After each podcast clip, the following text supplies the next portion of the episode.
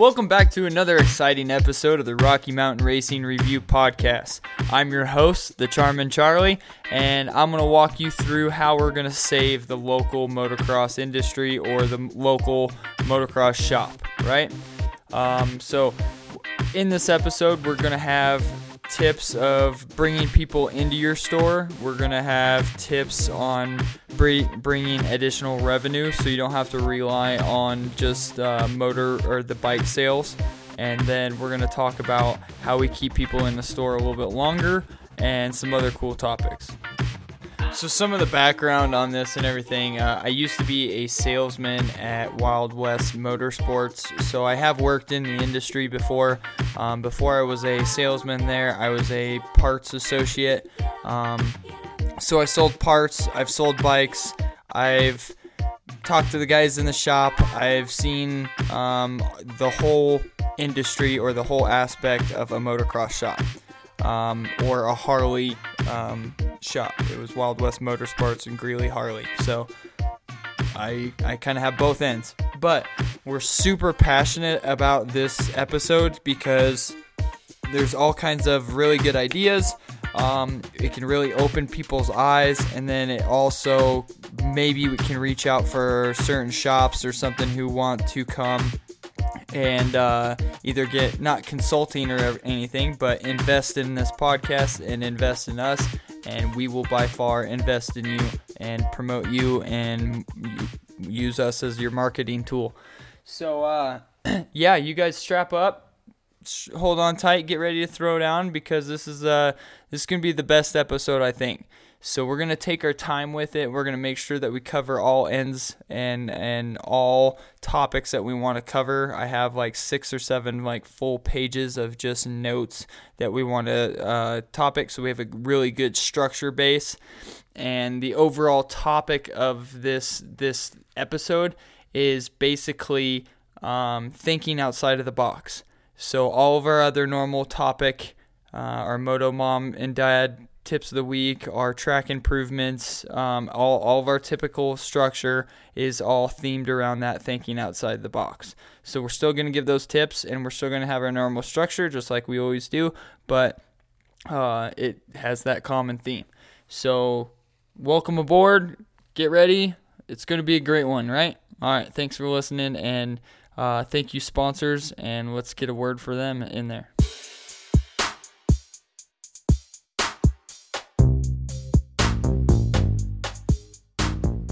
Hey, are you looking for that factory look and treatment for your bike? How about that name and number on the back of your jersey so the ladies and the potential sponsors know who's riding that bike? Yeah, is that you? Then you need to go check out FAF Graphics because they give you the factory treatment. Located here in Pueblo, Colorado, FAF Graphics will get you your bike looking just right for your next race. You need that moto seat to match the graphics? They do that too. So go email Jeff today at sales at fafgraphics.com.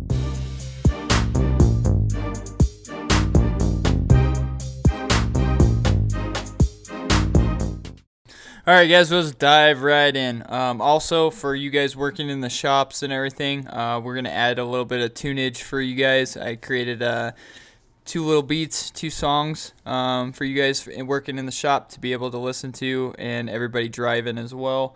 Um, just have a little bit of filler music, um, just so it's not just my voice the whole time. So we're diving in right in.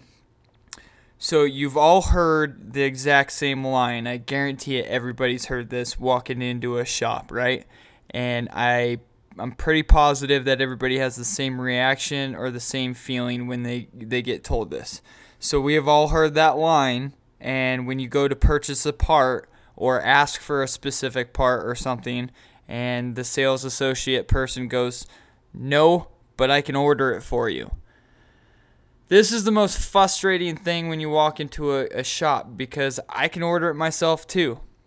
So shops need to uh, need to know that educated buyers and everything know that even with free shipping from the store, they would still have to pay for the gas to come back into the store when it arrives, the mileage on your vehicle to return to the store and to drive back home, And then you also have the other aspect of your time, right? You're going to have to go and everybody's time is worth something.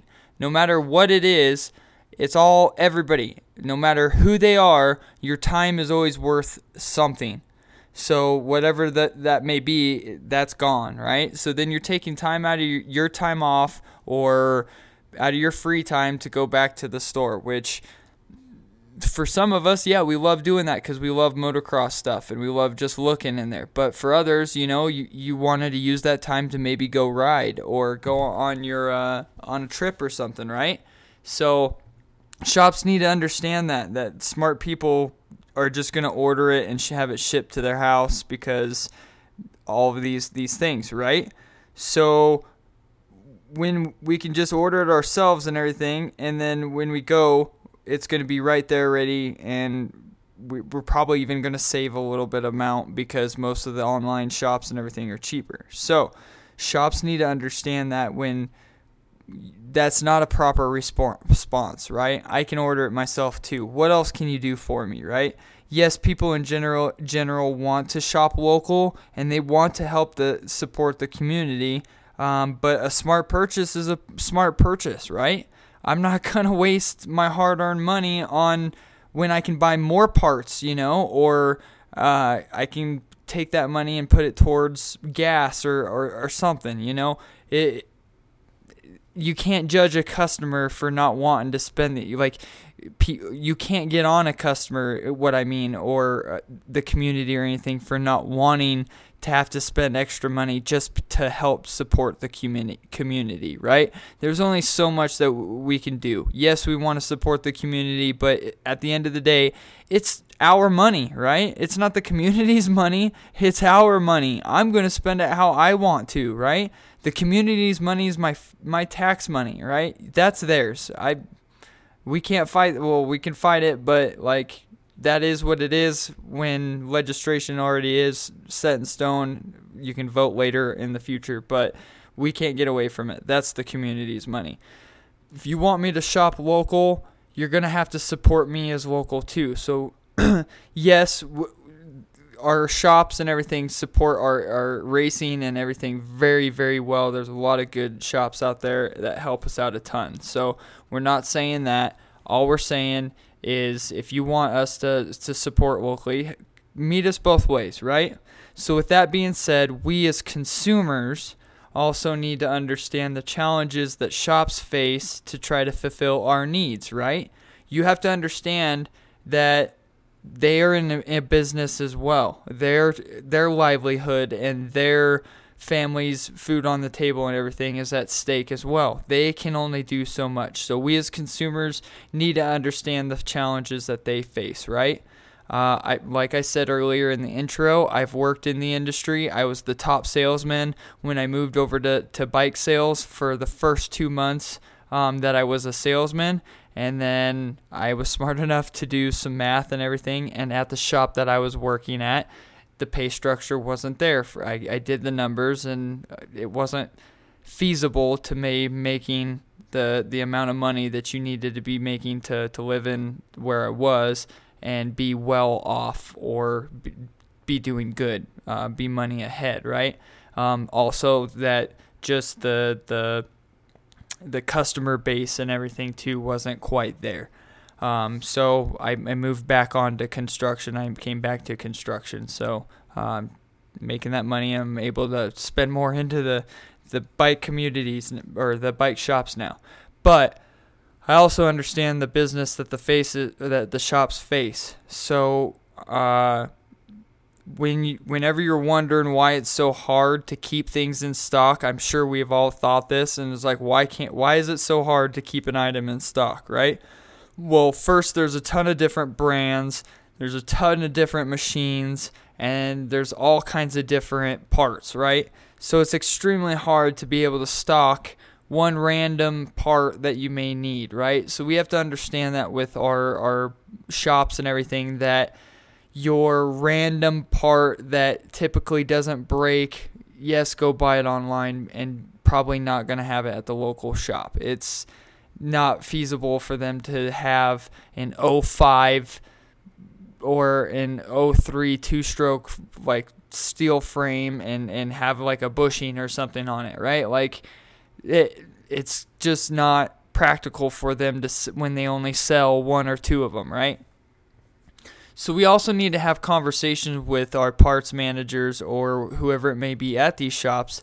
And if you're going through certain amount of parts, ask them if they can keep something in stock and have communication with them and and try to help them be better too as well. Because sometimes they may not know why you always come into the shop but they may want to facilitate your needs and stuff. So let them know you know? That was always huge with the parts guys. What they're doing is they're using their systems and they see when they have a part in stock and it, how many times they sell it and how many times it's restocked and they, they're making their decisions off of that so you have to understand that that's how they're they're judging their their financial stuff on there, right? So, and then the other challenges of that too, at the end of the year, companies have to pay taxes on all the inventory that they didn't sell for that year. It's the standard inventory tax, right? So if they have a bunch of the inventory in there that they didn't sell, they have to pay the taxes on it. And it it just it adds a huge hardship on them to be able to to just have to pay this money going to Uncle Sam, right? Instead of it going into their business and all kinds of other stuff. So that's why we as the community need to help our small businesses or even our just our large businesses and stop taxing everybody to death and having their Uncle Sam's hand in their pocket because ultimately it's not going back to the community anyways. You haven't seen the return and everything that we have in life now is taxed. Your air is taxed, your water's taxed, your food's taxed, everything in life is taxed. And now when they don't want something, they just raise the taxes on it and soda, like whatever it may be, they raise the taxes on it, right? So that's what happened in California with the two strokes and stuff. They tried to phase out two strokes, and then two stroke oil is like taxed out the butt, and then um, gas and everything to, to get the two strokes. They try to ban those, and then all the the water recreational two strokes and everything are gone because you can't have those in the waterways. So just be aware of that and make sure when you're voting, you vote correctly because Uncle Sam doesn't need their hand in our pockets every, with every little thing. We're the most taxed nation in the world if you add it up with sales tax, income tax, state tax. Everything's taxed. So stand up for your rights, people, and understand these shops are taxed just as much as you guys. You got to pay a percentage on the sales tax. They have to pay employee tax. They got to pay inventory tax. They got to pay profit tax. Like eh, all everything, their income tax, everything. So, boom. If you don't like to, if you don't agree with this, then you vote for politicians who allow businesses to run without uh, Uncle Sam in their pockets. So that's end of story of that. So, moving on. What can they keep in stock, right? So, fluids, typical replacement parts, clutch plates, plastics, tires, tubes, bearings, air filters, are your typical items to have in stock, right? Clutch plates are obviously going to go out. Clutch plates can also cover a various amount of machines and stuff depending on the manufacturer. These are things that you should have in stock. It makes sense. Tubes, tires, everything. You also need to look at the prices and try, try to be as as comparable to the online stores as well because a deal at the end of the day is a deal, but you should be the the average price and I will much rather go into the local shop so I can have it now. I'm an ins- a lot of guys and a lot of women or whatever are instant satisfa- instant satisfaction. They want they want that stuff right now, right? So I'd rather go into the shop, pay extra 5 8 bucks if you got the tire in stock, change it out and be ready to rock. Um, stuff like that instead of waiting on ground trip sh- shipping from like Colorado uh, or Rocky Mountain ATV or something. So these are the most critical things um, to have in the shop on stock. Bearings, especially like other than like, and then your your fluids and your chemicals, grease. Um, what are they going to need to to replace these parts? Have some tools in there. Tools are a great one too, like specialty tools or and your typical tools. Um, so But the most, the very most critical thing for a shop to have is knowledge, right? Knowledge about which part you can use on different bikes with different models and different years. You need a really educated parts sales associate to help out your customers. That is key, that is critical.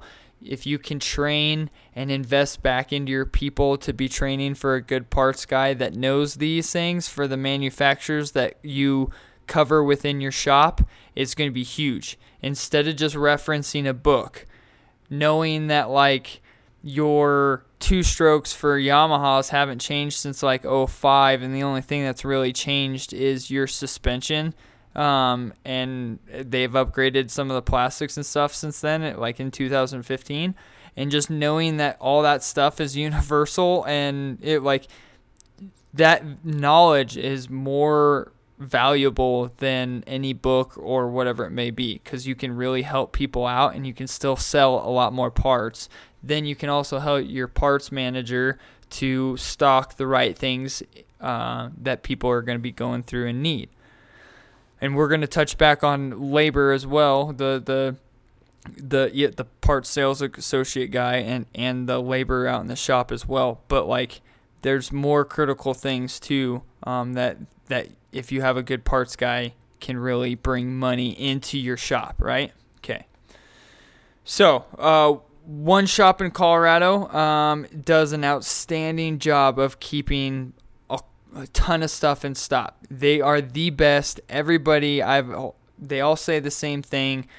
It, they have a wide range of bike for the wide range of bikes. Shop like these will succeed, and they won't have to re- rely strictly on bike sales for revenue.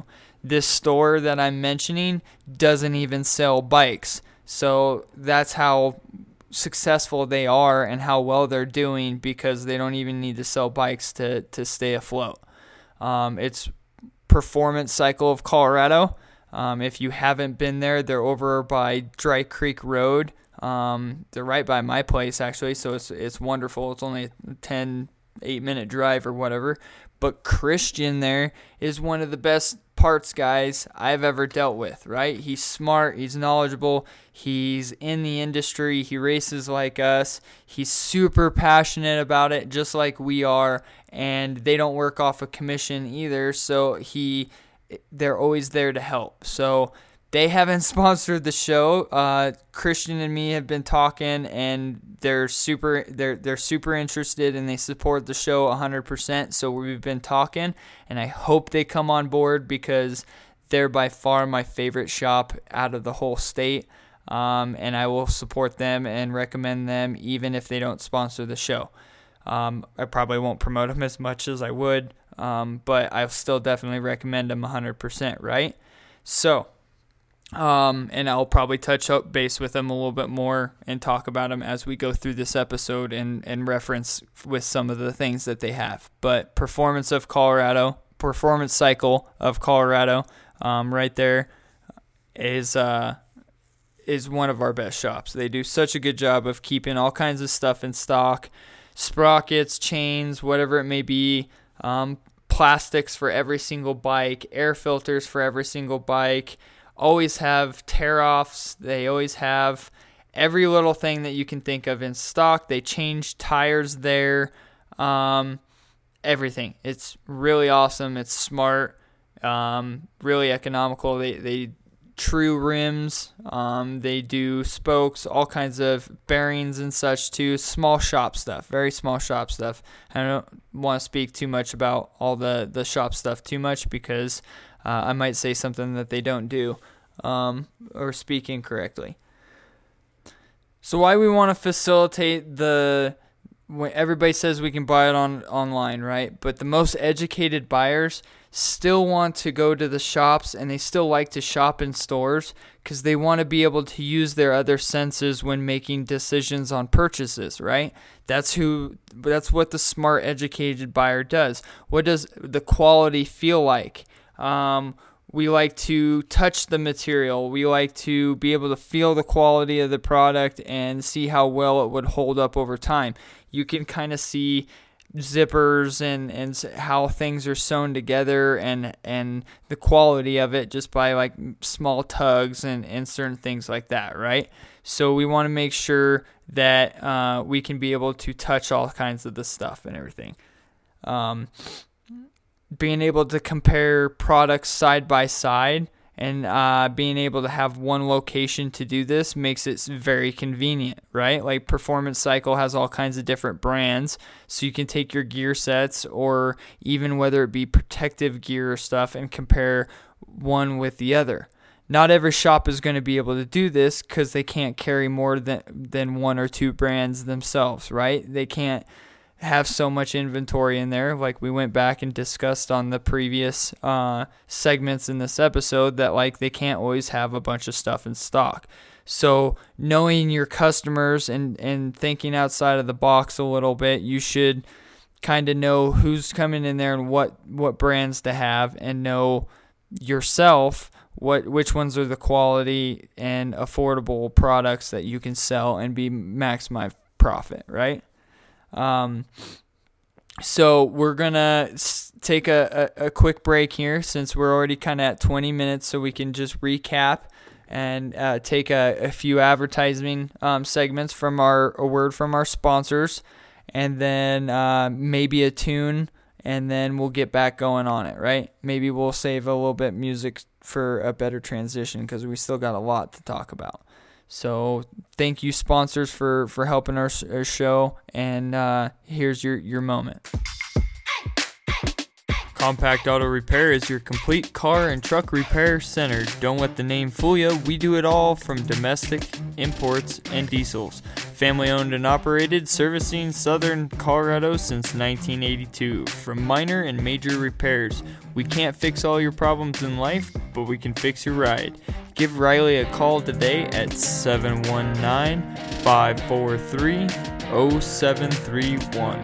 That's 719 543 0731.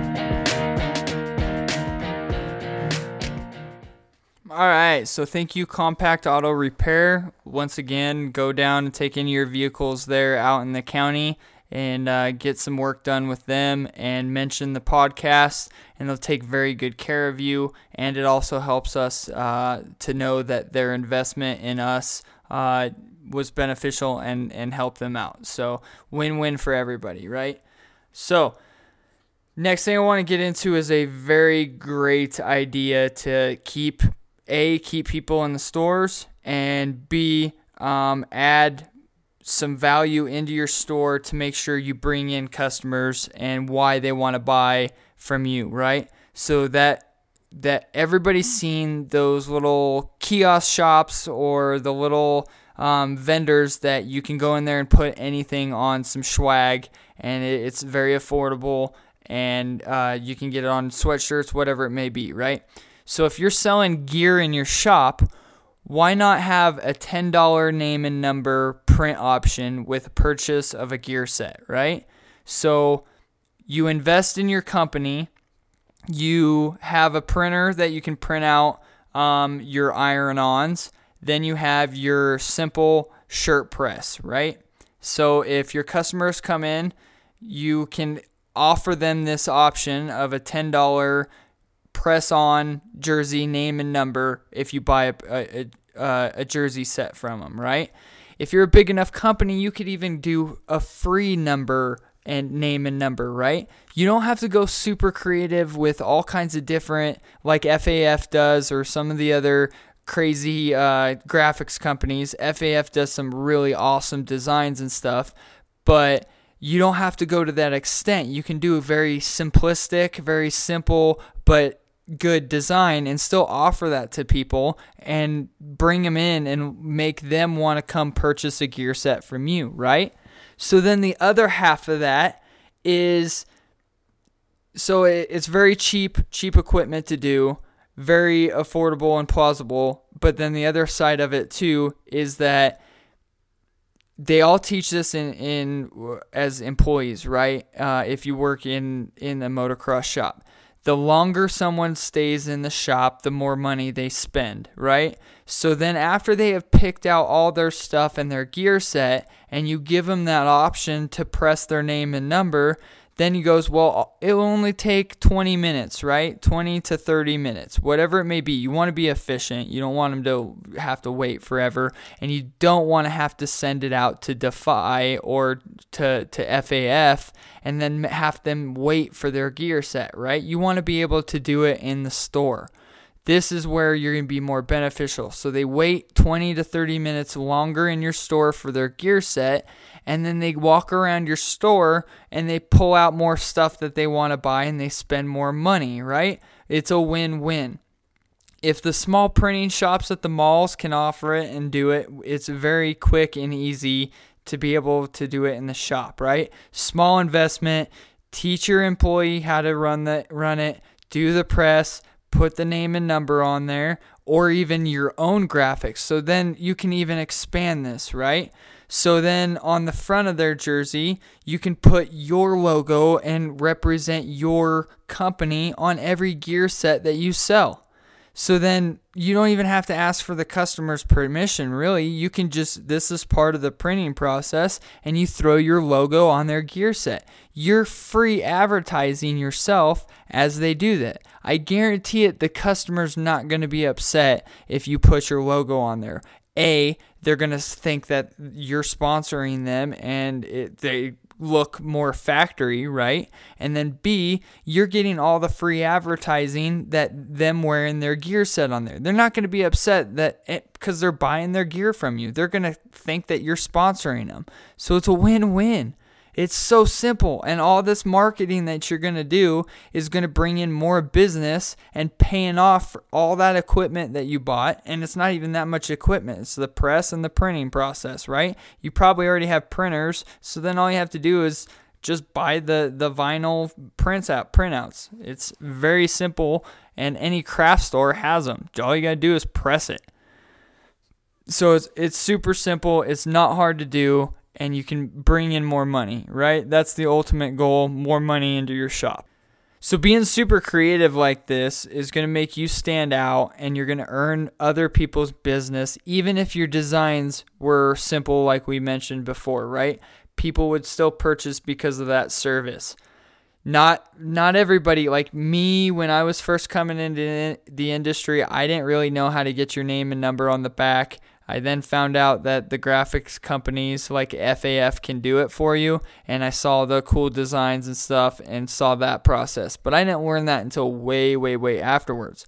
Uh, I did see the options online, and that's one way I got my name on the back of the jersey. The other way was me just going to Hobby Lobby and ironing on myself, right? So if you gave that option and people knew about it, you're going to bring more customers into your store and it's a totally different like alternate marketing tool. You're going to be able to market this and pay it off very quickly and then bring additional revenue once it's paid off. It's smart. It's very smart. And I know a couple of moto shops that already kind of are in the process of it, but they're teaming up with the graphic company which this is their decision and everything, but logic as from a customer, you want that instant satisfaction, right? So customers aren't going to want to wait for your graphics company to be able to have time to to put on the numbers for them too. Then the other side of it too is the graphics company may be very busy and who knows when they can get to your store sales. So remember, you're relying on your reputa- represent uh, your reputation. Excuse me, not representation, but your reputation from another company's performance. So just be aware of that. If that's how you you go the route, instead of buying the own equipment and the press yourself and just doing keeping it to simple designs, then let the professionals do their their crazy awesome looking designs and stay s- simple and it'll be more profitable for you and you won't be sitting around waiting for the stuff that you sold to deliver to the customer. Just think about that process. I'm just pointing it out. All right? So that was one great idea. All right, so we're gonna keep that com- creative ball rolling, and then we'll go into like a little bit of music break as uh, for some breathing room, right? Because there's a lot of information that needs to be processed. So this is huge too, right? So it's very inexpensive. We're talking for a, a multi-million dollar or even a couple hundred thousand dollar revenue. Imagine spending two to five thousand dollars on this, right? There's a really inexpensive laser engraver for around that cost, right? Two to five thousand dollars. So if you take that investment, and if the other part of that too is you really need an amb- ambitious uh, parts person that wants to learn different skills and to learn that operator uh, to operate the engraver, you need that CAD and 3D kind of so you, that you're printing that laser engraving on the correct uh, part. So you need that educated parts guy to to be able to do that. But having an employee like that means you can pay them more, him or her more, giving them a better lifestyle, making them happier while bringing additional revenue into your business, um, being able to uh, account for those additional costs. Then you bring more passion into their jobs so they're happier at work. You have happier employees, better work experience, and everything, and you're fulfilling their needs. And you might even facilitate uh, a possible different career or for someone as a stepping stone um, to move out of the industry and do something on them themselves as well or just to, to expand your business and, and keep doing that right? So you're you're going to bring a ton of additional revenue. Imagine selling levers clutch covers uh, sprockets um, ignition covers, skid plates, all these parts with like large surfaces of metal um, that you can do laser engrave and having those personally engraved, right? You could add just a, a fee onto the part, right? And then you could autom- as you you get a historical data of all these of shapes and sizes and such um, and having a common like even sprockets like even having the common uh, laser engraving you can really start knocking these out pretty quick right so you have a standard extra 20 to 50 dollars for the engraving it's a very cheap investment to be able to step the game up from your competition on all the other stuff. So imagine sp- selling any of your parts that you could laser engrave and have factory um, looks and setups for all the local people there. I guarantee it.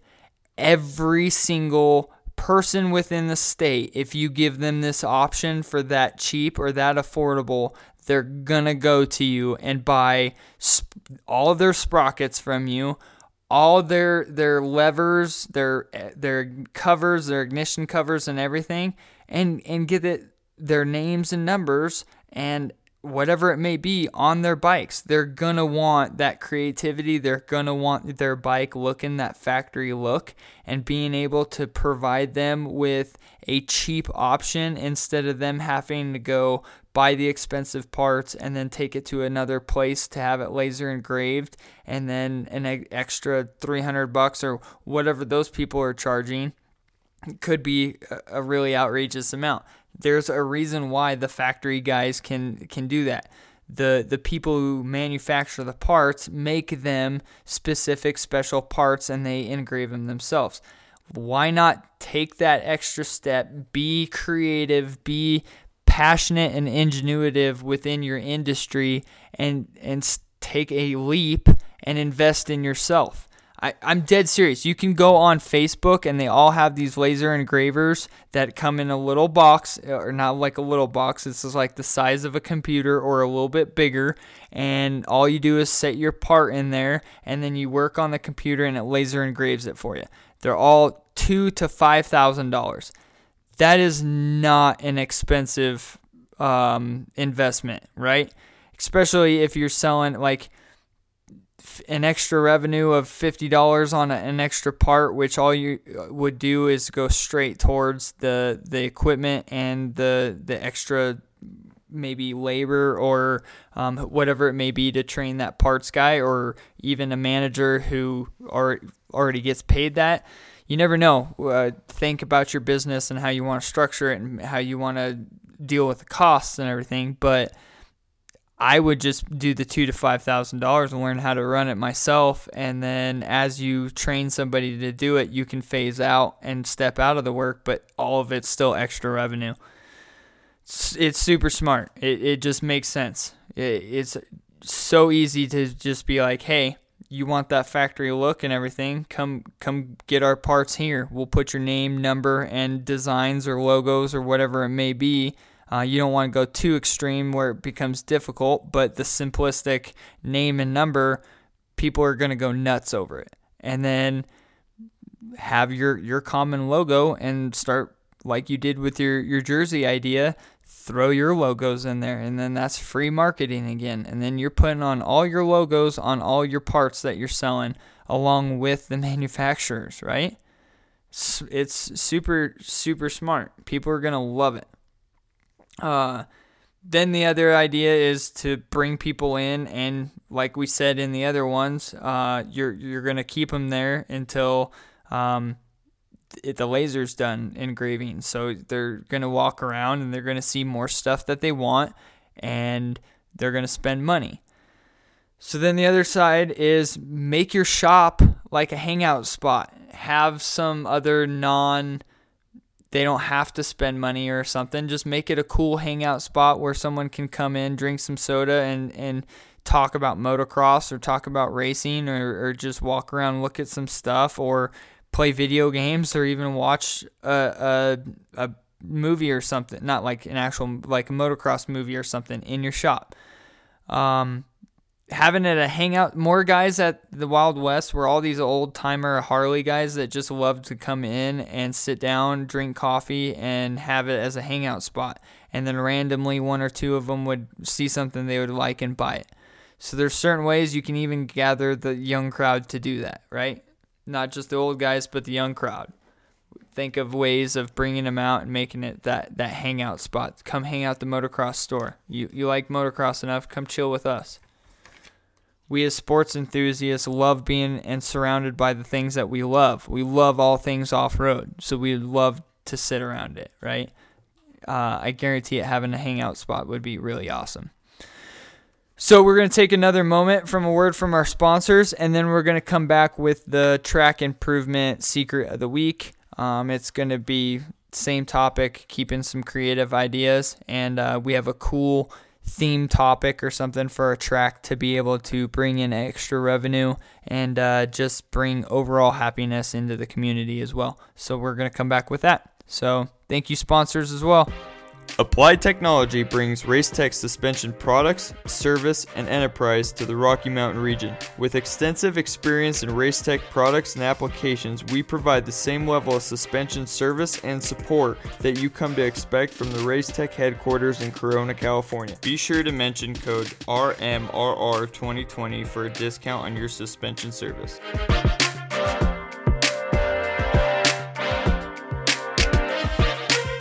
All right, so the track improvement secret of the week, right? The the topic, the the same common theme for this episode has been thinking outside of the box, right? So we're going to continue that with our track improvement topic. Uh, creating additional revenue isn't always easy, but there are ways of using uh, of doing it, right? There are ways of, of bringing in more revenue other than just the bike, the, the car wash, or the, the bike washes that we've mentioned before, and other ways, right? So, this is another one. Using a projector, um, a track or a track manager um, with a big old sheet or a side of your building and such um, could have a very inexpensive movie night like a drive in um, for the track. So, whether it be a dirt bike movie, um, or just a new film. Tracks could uh, put on a weekly drive in with everybody's vans and moto rigs. And if the track was set up for night riding, this could be a lot of fun because you could watch the movie, ride, and then watch the movie. Um, that's why I, I really want to start trying to get tracked here in Colorado to to be able to have night riding. Um, I think it would be huge to have night series. So I'm gonna try to work with Jeff uh, Greenwood as much as possible uh, down in Pueblo and support him and try to get investors in with him as much as possible to see if we can get um, basically um, night riding in Colorado. I think it's very easily easily plausible. I think IMI could do it. I think uh, Aztec could do it, and I think Pueblo could do it. Um, Aztec probably not because they already have county issues and everything that they're only supposed to start at a certain time with the people in the neighborhood. So I'll recant my statement on that one. But I think since Pueblo is owned by the city and everything, I think we, we have a chance with that one, and the weather is really good as well. But uh, IMI is another one that I think is very easily. I mean, they already have night races for the flat track and everything. Um, I think they're already right there, and a little bit extra effort, you're you're set, right? So you you have all the the moto vans and the motos rigs, and you could ride that night and then watch the movie and then just camp out. Um, it would be awesome when, for those who don't race or something, still get that camping at the track atmosphere that um, we who do race get to, to feel and feel that that warmth, family feeling of everybody hanging out at the tracks and such. Um, those people who don't re- race would still be able to feel that and hang out in the pits. I would say kind of that that feel and be able to watch uh, a drive-in movie would be awesome. So uh, you can do that, and then it would be make it a weekend um, so that you could allow that camping for overnight and then ar- allow for riding the next day. And then also, it's another way to grow and bring people to your track. Um, for youth riders, you can offer um, discounts for their, their high grades or other ways to be uh, incentive people to come to your track. Um, that was one of the other ones was um, report cards to um, bring, bring bringing able for have youth and teenagers and everything to bring your report card to the track and offer them 50% off or whatever for good grades. So that's one option too. But uh, having that moto night and the drive in, I think would just bring everybody kind of together. You could hang out Sorry. Whew. Shouldn't be yawning here. I'm thinking about sleeping at the track, I guess. Um, but no. Um, just another way of bringing in revenue, right? So then if you have if they're staying for the movie night, you charge them an extra 10 bucks or whatever it may be and they get to watch a movie. You don't have to have like a super fancy movie. There's free dirt bike movies on uh, YouTube that you can easily stream or if you just wanted to buy a $3 movie at Walmart or something, put it in a DVD player or in your computer. Doesn't have to be super, super elaborate. People just want to spend time at the track and enjoy themselves. So try to capitalize off of it. So we're going to keep on giving some really good ideas. Um, I'm still withholding my um, things that I would do if I was owning a track because I still have my dream of opening um, a, a, race compound. So that's my passion, that's my dream. Um, a lot of people are there as well and want that kind of dream. I just have some, I, I feel like, really good ideas that we can revolutionize the sport. So I'm going to try to support FAF and Jeff down in Pueblo as much as possible because they have the passion and they they want to make it better. So let's help them out. If you people have any smart investors or people who just don't need a big bag of money to give to people, let's try to buy um, that motocross um, track equipment. I don't think you need the specific one for tracks because, like I mentioned in our previous episodes, um, for the track improvement, uh, you can use arena dirt uh, like rodeo arena equipment and still get the same results. So those investors, let's try to invest in Jeff and try to invest in some of those maybe those mobile um, diesel generator lights. Um, if those aren't economical or plausible for the night riding for the location. Let's try to get some poles and some lights and, and donate some time and, and some effort and try to get night riding down in Pueblo. Eh, or let's try to do something or whatever, you know, let's revolutionize Colorado. That's all these, these track updates are for. So we're to uh, have a little segue, a little break into some tunage and then we'll get back into saving the or saving the local motocross shop from from getting pushed out by the internet. That's this topic of the episode. So let's listen to some tunes, clearer thoughts, regain our minds, so we can think about some good ideas, and uh, we'll get back to it. Right? But here's some tunage.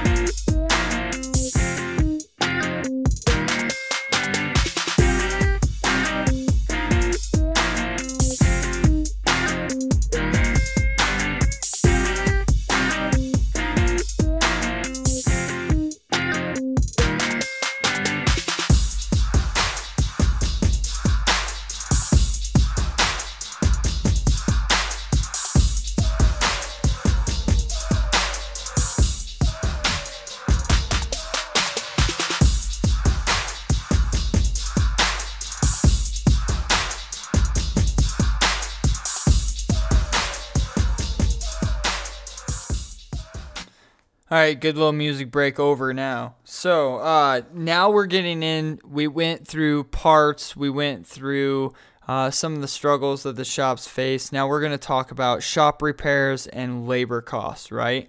So that's the other half of uh, staying away from bike sales and everything. That's the other half of the motocross shop, right?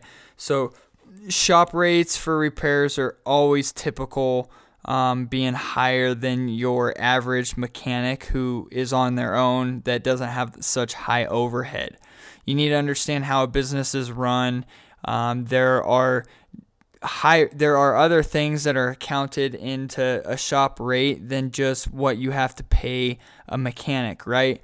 There's the power, the tools, everything that the shop has that they have to pay off and and pay for is incorporated into their shop rates, not just the the the cost that they have to pay for someone. They have to pay for someone's health insurance. They have to pay for benefits, 401ks, um, whatever it is that they're giving to these employees is incorporated into the shop rate. So that's why they're always typically higher than someone who is on their own, which is understandable. We need to know that.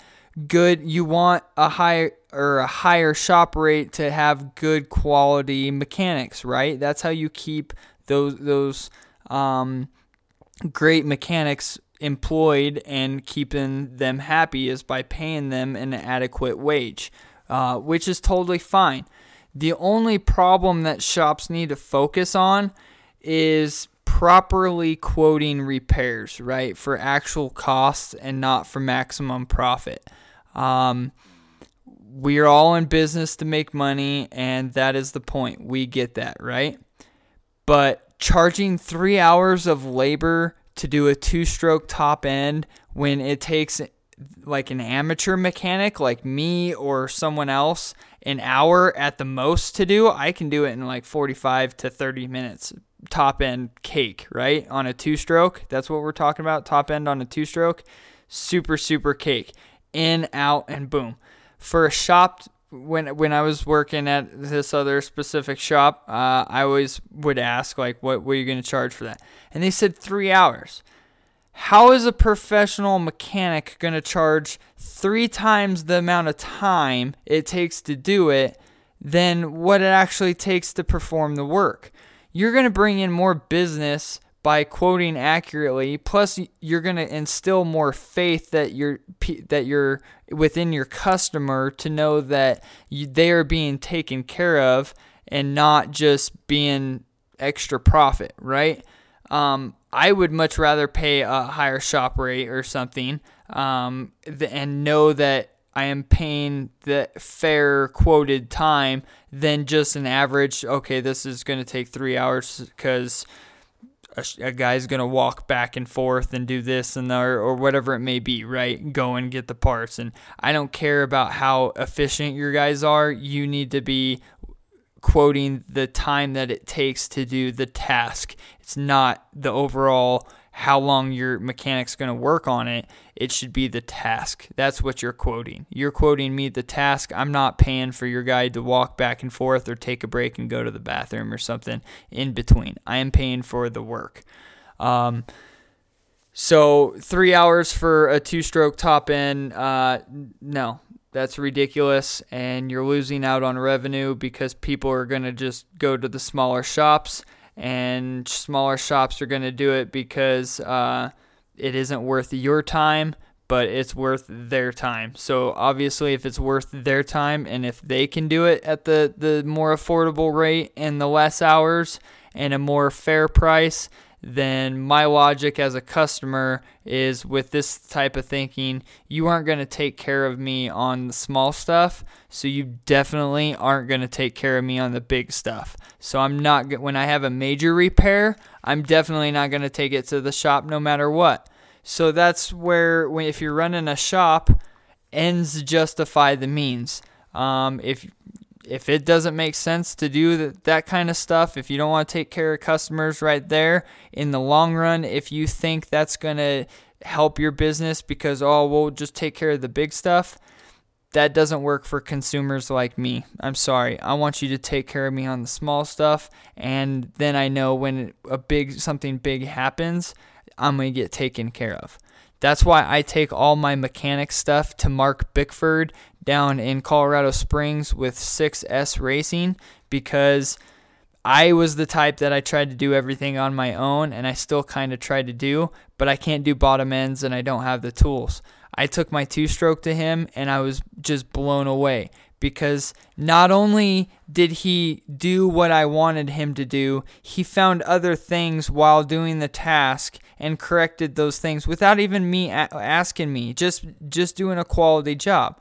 I had a motor mount that was cracked and him looking through my motor and, and inspecting it while he did his work. He saw the crack, which I never did. He welded it for me back up and did a great job. That is the kind of customer service that you deserve and that people are going to pay for. He is amazing, and I'm so thankful for all the stuff that Mark does. That's why he has won me over, and I will all take all my motor stuff to him all the time. My suspension stuff obviously goes to applied, but when it comes to motor work or me rebuilding an engine or anything, he's I'm totally sold, sold on going to Mark. I'm, I'm I have other reasons as well, and if you want to talk to me personally about it, I'll I'll have my full opinions there, but I won't use the the podcast as a platform to uh, talk about other things, uh, even though I feel that it's warranted. But uh, don't always just trust your friends as recommendations. Work off of your own um, experiences and such too, because whenever someone doesn't know a topic or if they don't actually know what goes into the extent of the work, um, a lot of people add fluff and all kinds of stuff to act like they know what they're talking about. And once you come to the the actual conclusion and find out the truth, um, the truth always comes out, and and those people either look good or look super horrible after the fact. So, um, just food for thought. So we're gonna take a word from our sponsors now to try to to recollect again, and then we have another long um, Moto Mom tip, uh, Moto Mom and Dad tip of the week, and it's more kind of it, it's going along with the motocross shop and it's how to convince your your father or mainly your father your your your parent uh, I'm sorry with all if you want me to keep gender neutral or whatever but I don't care at the end of the day um, if you have one single or if you have a single parent I I'm sorry uh, it, it sucks but I, I I wrote this like you're convincing your father that you deserve a bike, whether you're a female or a male, or whether you have um, split up parents, or if you lost a parent. I, I totally feel for you. I lost a parent myself, so uh, I'm sorry, but I, I'm not going for the PC route. This is how I, I, I wrote it, and I'm not apologizing for it. So, but I do apologize for any of your your feelings that um, that has come up if you're listening to this, but it's not intentional and it's not directed towards you guys. We've we all love each other. It's just this is how it's written, so please be understanding. So thank you uh, sponsors again i'm going to say it lots of times because without you guys this wouldn't be possible i couldn't be able to afford some of the, the equipment i wouldn't be able to buy everybody shirts and be able to hand out shirts or be able to sell shirts we wouldn't be able to ha- like started up um, some competitions. We're gonna have um, special events now. Um, I just released that on Facebook or eh, Facebook and Instagram. So um, we got lots of big things coming, and without these sponsors, it wouldn't be possible. So pick up on the multiple repetitions of all these ads and support those who support you guys because they are the ones who are paying for the trophies. They are the ones who paid for the shirts. Jeff is the one who's helping us out with the limbo competition. That's the the announcement, and I'll give more details as we get along on episodes. But we're having a limbo competition down in Pueblo during the shootout on September 19th after practice, and the low man wins. How low can you go? and we're going to have a knockout competition that whoever signs up and everything, you're going to get tries. And if you hit the limbo stick and knock it off, you're out. And the last man standing is going to win some prizes and stuff. I'm going to try to get more prizes. Right now, we have two. One's a $500 item, and another one's a $300 item. So, we're giving out at least $800 worth of stuff. And hopefully, I can get some more sponsors. Uh, I've never reached out on any of my sponsorships to people. Uh, I have let it where I wanted to prove myself and let sponsors come in. And so far, it's been really great. But for that competition, I'm going to reach out to people and try to make it the best for you. Um, I don't even think I'm going to enter in it because I don't think I can drag bars. I have an idea of who's going to win too, but or if they even enter, but uh, it's going to be huge. We also already have people from New York who are messaging me on Facebook asking it about the event, and they said that they're going to be in Colorado at the time. So we have people all the way from New York and out of state who are coming to this. So I hope you industry members who are listening can see that the podcast is working and we are making Colorado the destination motocross destination. So my plan's working. I'm trying my best. This is huge efforts out of everybody, but I still need people to share the podcast and grow for the listeners. So all of you, James Hess, everybody who's been sharing our podcasts on a regular basis, thank you so much. I appreciate it very much. It means the world to me. And God bless. Thank you very much. GoX Services, your go-to choice for grading and excavation needs. Serving Larimer and Weld County, we specialize in renovating and installing driveways, site preparation, rough grades, final grades, drainage, and erosion control. Fulfilling your dirt work needs, call us today at 970 481 6225. That's GoX Services at 970 481 6225. All right, little ladies and gentlemen, uh, you guys are going to want to get your pens and pencils out or your crayons or whatever you're using to write. And you're going to want to take some notes down if you're looking to purchase a brand new bike or if you're wanting to get into the motocross scene, right? Um, I had a extreme difficult time growing up, um, wanting a dirt bike and never having the chance to. I had horses and rodeoed, and I was never allowed to have a dirt bike. So maybe if I would have had this podcast when I was a kid and was listening to it, it would have been able to help me uh, purchase a, a bike or ask my parents to be allowed to have a dirt bike. So, first thing is is you want to point out your responsibilities, right? Work hard and save up and show your dad or show your mom you are responsible and you will take care of such a demanding and an expensive machine. You need to show that, right? Um, mow lawns, do chores, work during the summers and after school. Don't waste your money on new gadgets or your video games or your ditzy girlfriend, right? If you do have a ditzy girlfriend. Save your money uh, and prove to your parents that you're willing to invest in yourself and invest and save towards a goal that you really want.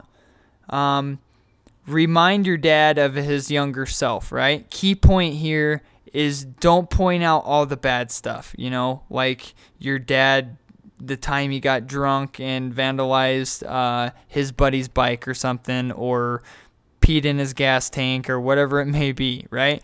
Don't want to bring those up. You want to remind him of him traveling to the races or moto trips and having adventures with his friends and tell him the stuff of like that dad you're the legend of the family remember when you did this or hey dad remember when you got clotheslined off of the bike when you were riding at uh, a rope and stroke at an event or something? Like little funny things or something that makes him really be passionate about motocross or uh, think about him growing up and what it was like to be in your shoes right?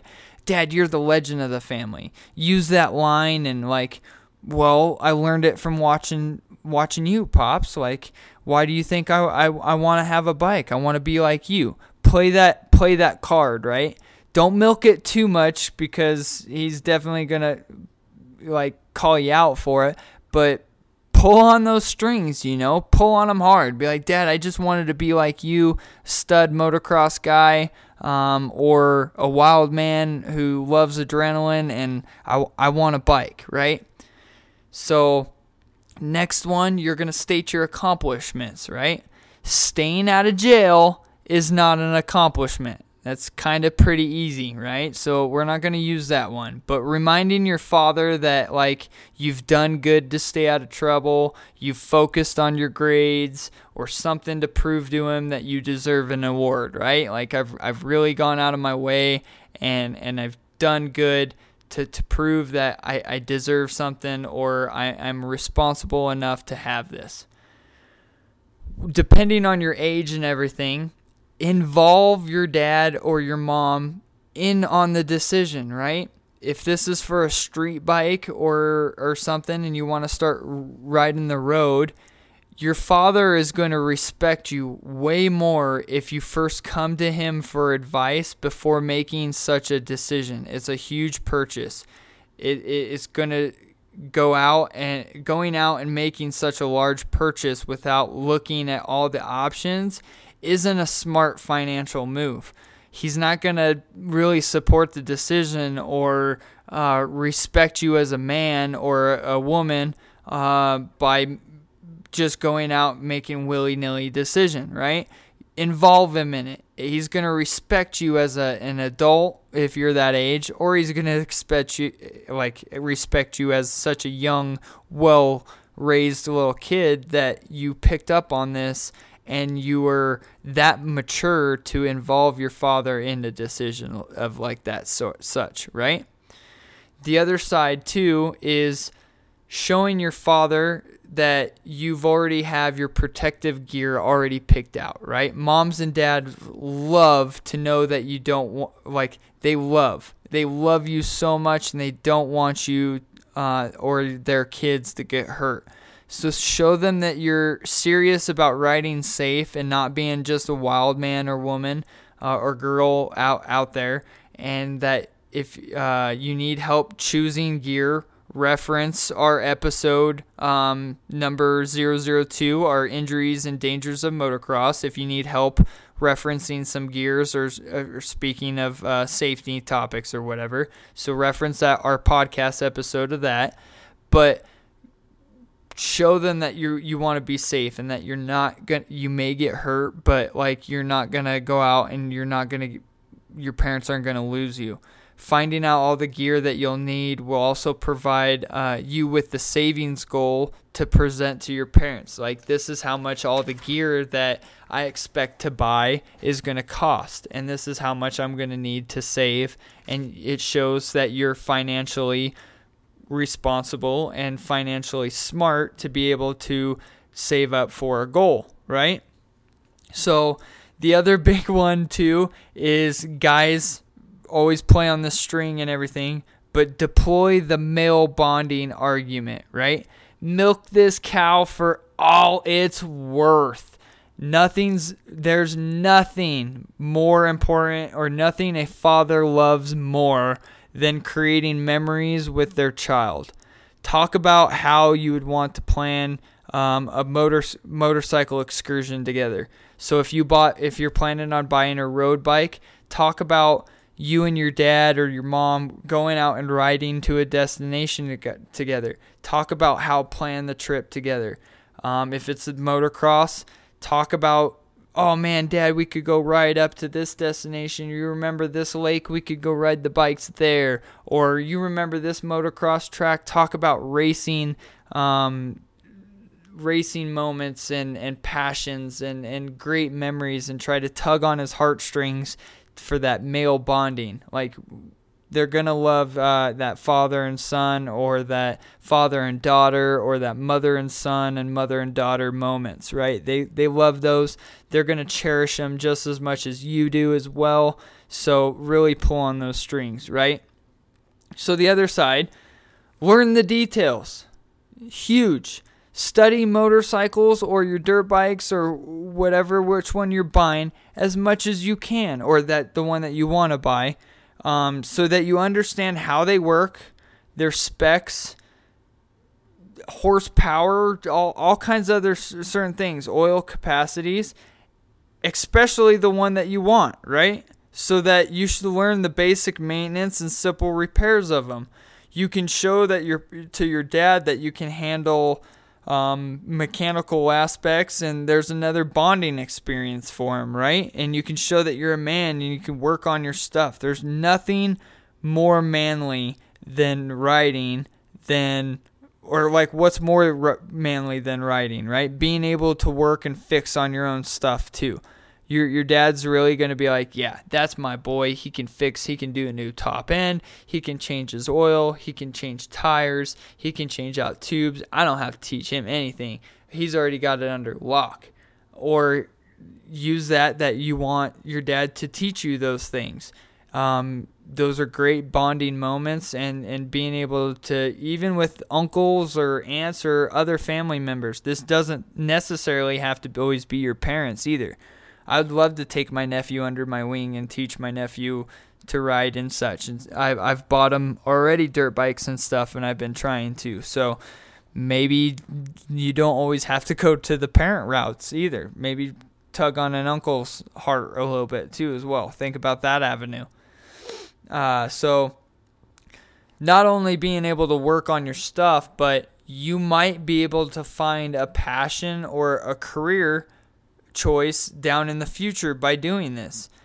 You can use this to your advantage to being like, Dad, I really want to be able to to do this as a career. You're showing him that you can earn a living by by doing this. That he's going to maybe say that you're right and go and, and purchase and invest in his child into that sport. So that might be a good sway of being like, hey, buy me a bike because this could turn out into a career, not a racing career. Don't don't play that one because the odds are against you on that one, right? Not everybody's going to be the next Dungey or the next motocross po- like pro. Great goal. Not hating on anybody on that. Just not plausible all the time. Goes for any sport, right? The odds are out to against you. Doesn't mean you can't be a mechanic. Doesn't mean you can't be a designer or uh, your graphics uh, next graphics guy or parts guy or whatever it may be. You might invent the the next helpful part, right? So really, really tug on that. So that's all I have for trying to buy a purchase a bike. We're to keep on the topic of local motocross shops. And then our next topic is to be a really good marketing tool and uh, a way to support the community and make your image above all the other shops. So that's where we're going to lead into it. So hopefully, maybe you can sway your mom and pop to, to buy you um, a bike with, with some of those tips. Original Privateer represents the privateer racer and the motocross action sport lifestyle. Dirt bikes, motocross, supercross, and free riding is our culture. We stand for a lifestyle that refuses to dwell in the common. There's more to these sports than the thrill. There's freedom, endurance, and the faith.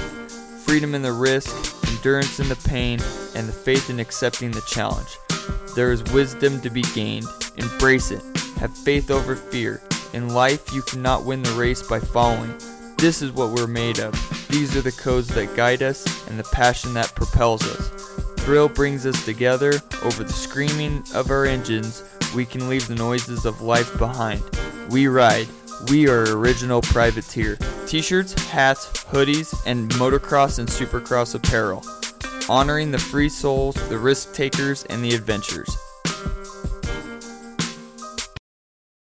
So this next segment is our final segment uh, before the the recap, and this one might be a little bit difficult for shops to do, but I think it would be huge benefit for the community and just the amateur rider itself. Um, the the idea is basically parts testing days. Um, yes, there are already demo days where you can ride bikes, snow bikes, uh, sleds, all kinds of other stuff of riding the machines, right? Um, and other shops also let you ride the machine um, or test rides. Uh, what I am talking here is actual parts. A store could offer up several different bar bends. Um, you could pre have these bars already with the left uh, hand grip side already on during the sponsored ride day, so you can switch them out from bikes pretty easy. Um, you because obviously when you change out bars, you need one throttle tube and then the other one to be attached to the bar. So you'd have all these multiple bends with the grip already on them, ready to be switched out from bike to bike, right? So you have multiple different bar bends for people to try and see um, which bar bend would work best for them. For customers, they wouldn't have this opportunity ever to be able to do this, and they would never get it without purchasing all the different bar bends themselves and then testing them out at the tracks themselves.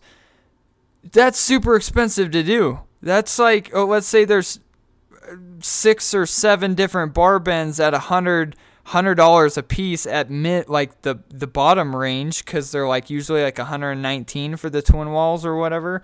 But like we'll say a hundred bucks. So that's 800 bucks just to find out which bar bend works for you the best.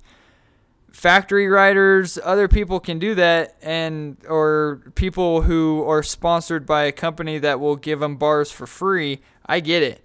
Um, but the average amateur rider they're just choosing a bar bend and thinking what works best for them. Because, I mean, my whole thing about it is you re- research the type of rider of you, your size, and everything, and then you kind of just choose the bar bend from there.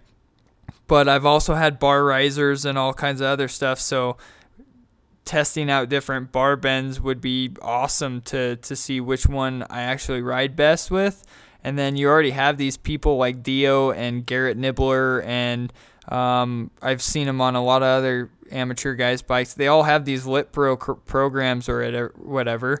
So then they would have their Lit Pro data on all the different bar bends, and then they would be able to see which lap they were actually fastest with which bar bend. So you're helping the riders on a whole other level that no other shop could by doing this, right? If a shop just set up that. So the other way that you could do is teaming up with a track like Aztec or teaming up with Thunder Valley or IMI or whatever track you want to do. You could even go to the the more struggling tracks like Two Rivers or Jewel or something, you know, someone who's wanting the publicity as well, who doesn't get it during the races because we don't race there anymore, um, that would want that. So in, and then offer to pay. You, you go to those track owners, right, and say, hey, what is your average revenue for this day? And then they say we make twelve hundred dollars on this day or whatever. We make a thousand dollars today, right, on a Saturday. So then you offer them, okay, I will offer you half of that thousand dollars if you let everybody come in for ten dollars a day instead of twenty. So then you get a market that you're saving the riders to come so then they come and ride for a cheaper price instead of $20, it's $10 because you helped them with the cost. Then you're helping them with all the different bar bends, but then they choose which bar bend they like. They purchase the bars from you, they purchase the grips from you to change out the bars. And then what let's say we don't always have to strict these parts to just or limit to just bars, right? You could expand it out to any uni- universal parts on that they want to test out. Then at the end of the day, okay, you have a bunch of used parts. So what? You can either sell them at a discounted price and say, "Hey, these bars are still perfect. They're not bent or anything, but they are used." Or other stuff um, or you could give them out as awards or some other sort and write them off on your taxes. You know, so then if the customer likes the bar bend like we were talking, then they get the brand new one in the set in the box ready to go. Or because you you may need that same bar bend for the testing period. So you can't just say okay good keep them they're they're on your bike. We already installed them for you too. Yeah that would be cool um, but you still need to use those bars as the testers, or you're just going to go through another box. Um, you could do that too, whichever way you want to handle your business. Um, that way, they're already installed on the customers. The customer keeps them on the bike, they're happy. Then they have to buy new grips because they already have two different matching grips from the one you put on, and you might be wasting another set by creating another practice bar set. But however you want to handle that situation is up to you and your business and what's more profitable for you. But I would just sell them out of the box, take them off their their their bike again.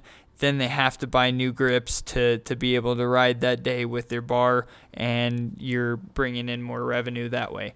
So make sure on those ride days that you have grips available as well. Uh, and grip glue and all the other stuff that you they would need to install grips. Be smart. Um, so then, uh, whichever shop does this, whether you have mechanics to change out the bars or not, you could team up with a local shop that does, or a local mechanic or something. Or if you teamed up with Aztec, you could have Mark Bickford right there installing the bars for you.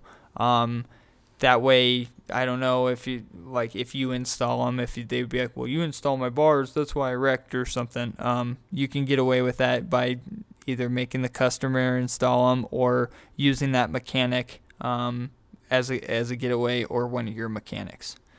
So yeah, there's lots of lots of ways and everything. So we're gonna we're gonna figure, finish this last segment and then we're gonna listen to a tune and then we're gonna recap and end the episode. Our longest episode so far. Hope you guys aren't bored. I'm trying to stay exciting.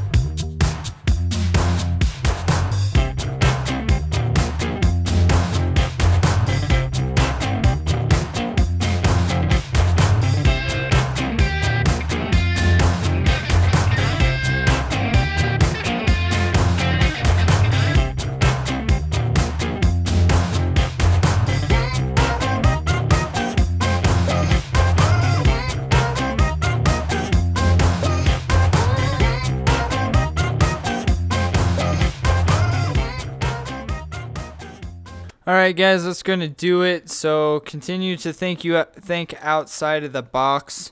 Uh, there's all kinds of different ways to beat the internet, uh, whether it be making good deals or making your own parts.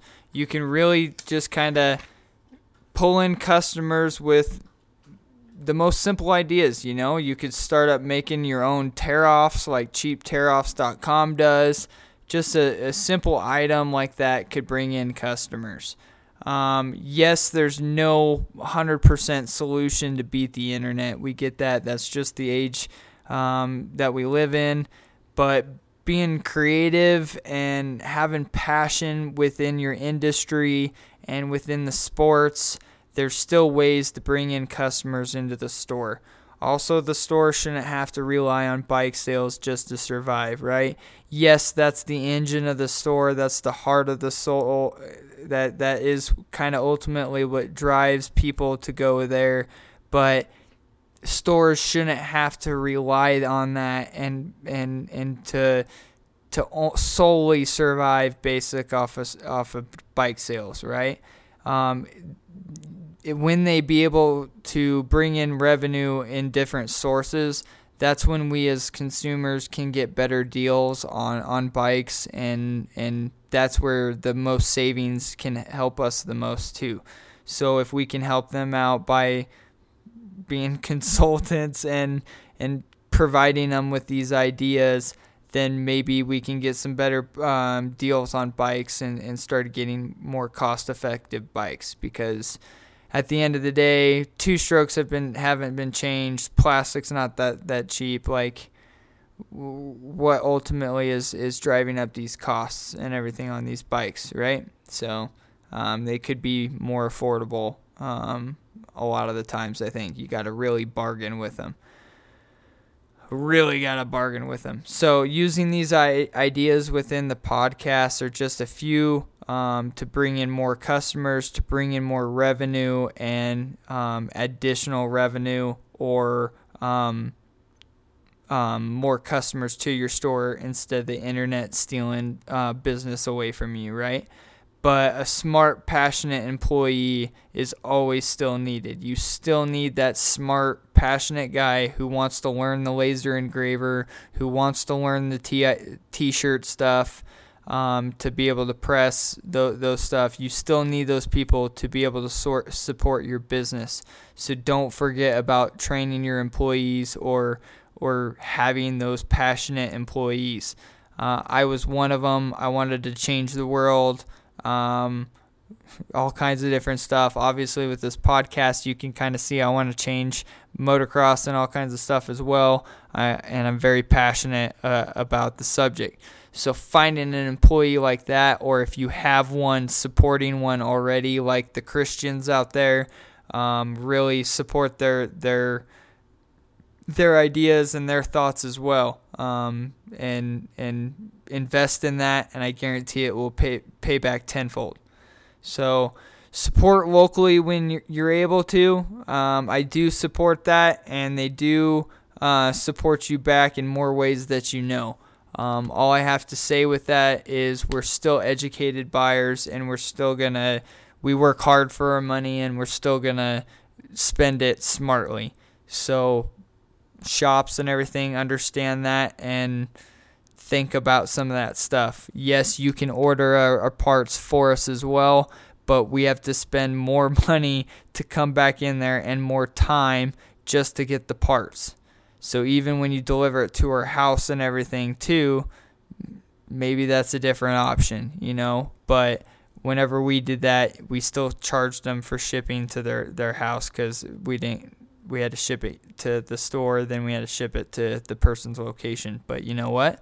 It's cost of doing business. If uh, an online store can do it, maybe you should start set it up when you order the part from your supplier that it ships direct to the customer and try to think outside of the box on that. So, uh, thank you guys for listening. Thank you, sponsors. But ultimately, thank you guys, the listeners, because without you guys and without a mass group, the sponsors wouldn't want to to to sponsor the show because no one would be listening, right? So you, the listeners, are the most important, and that is why you are getting the most. You're getting the stickers, you're getting the t shirts. I'm handing most all this stuff out. Um, t shirt sales right now are just going towards the trophies, and once trophies are bought, everything else will be free from there, there on out. Um, I'm just struggling to afford the trophies. But you know what? I'm still saving up for it, and at the end of the day, we'll put it on a credit card and we'll pay it uh, eventually down the line, right? So I was always the one of the guys who like was barely underneath the, the top five. Had a bad start or something, so I want to support uh, the the underdog as well. Um, some of the guys who don't get trophies but need some of the spotlight. And then the Dapper Award, where it has nothing to do with speed or anything. It's all about to do about your gear set and how you look. Um, so we got the Dapper Award, and then we got the Hard Charger Award. Uh, the Hard Charger Award, or um, maybe it'll be like a sportsman. It's not going to be like a sportsmanship award or something. Something maybe an adversity award. I'm I'm going to try to think of something, uh, the name a little bit better. But we're going to give something out to one class each show out, shootout, um, and uh, just as someone who deserved uh, a recognition and an industry member and I and a few other people or whoever may be um, will pick the winner. So, um, and then we'll interview them and include them in that episode podcast that will come out on Friday. So, go for it, guys. Uh, be a spotlight in the community. Um, make sure you're looking good with some fresh kits and you're walking around in the pits and, and talking to people. Um, if you don't know me personally, you better talk around and then maybe you'll talk to me and I'll see it and you'll get the Dapper Award. Um, so, or you'll be nominated for it because I think I'm going to do like three people, take pictures of the three people, and then uh, maybe depending on how turnout is on voting, um, we'll vote and we'll uh, let the, the viewers decide on who has the best kit. Just kind of like the Seven Deuce Deuce does uh, as well. Um, but we'll just do whatever three people I see that look the best, I think. You know, uh, there's a lot of sick gear out there. You can make your own personal gear too. So whoever stands out the most uh, will get it. So thank you. Um, for listening again. And uh, I'll see you guys out at Denver Arena Cross. That's going to be our next episode. And then we have Derek Anderson coming up. Uh, I'm going to go interview with him probably Tuesday. So we'll finally get that one out. And then we need to start scheduling with families and doing spotlight families and getting some of our other showcase stuff. Uh, we're going to have, once applied technology uh, starts to free up a little bit, we're going to have some suspension podcasts as well. And then uh, more in the works as it develops with other companies as well. So, more to come, guys. Please share and grow the podcast. I need I need everybody to be sharing episodes so we get more listeners and people start seeing what this podcast is capable of. So thank you and God bless Remember, this sport may break our bones, but it will never break our souls.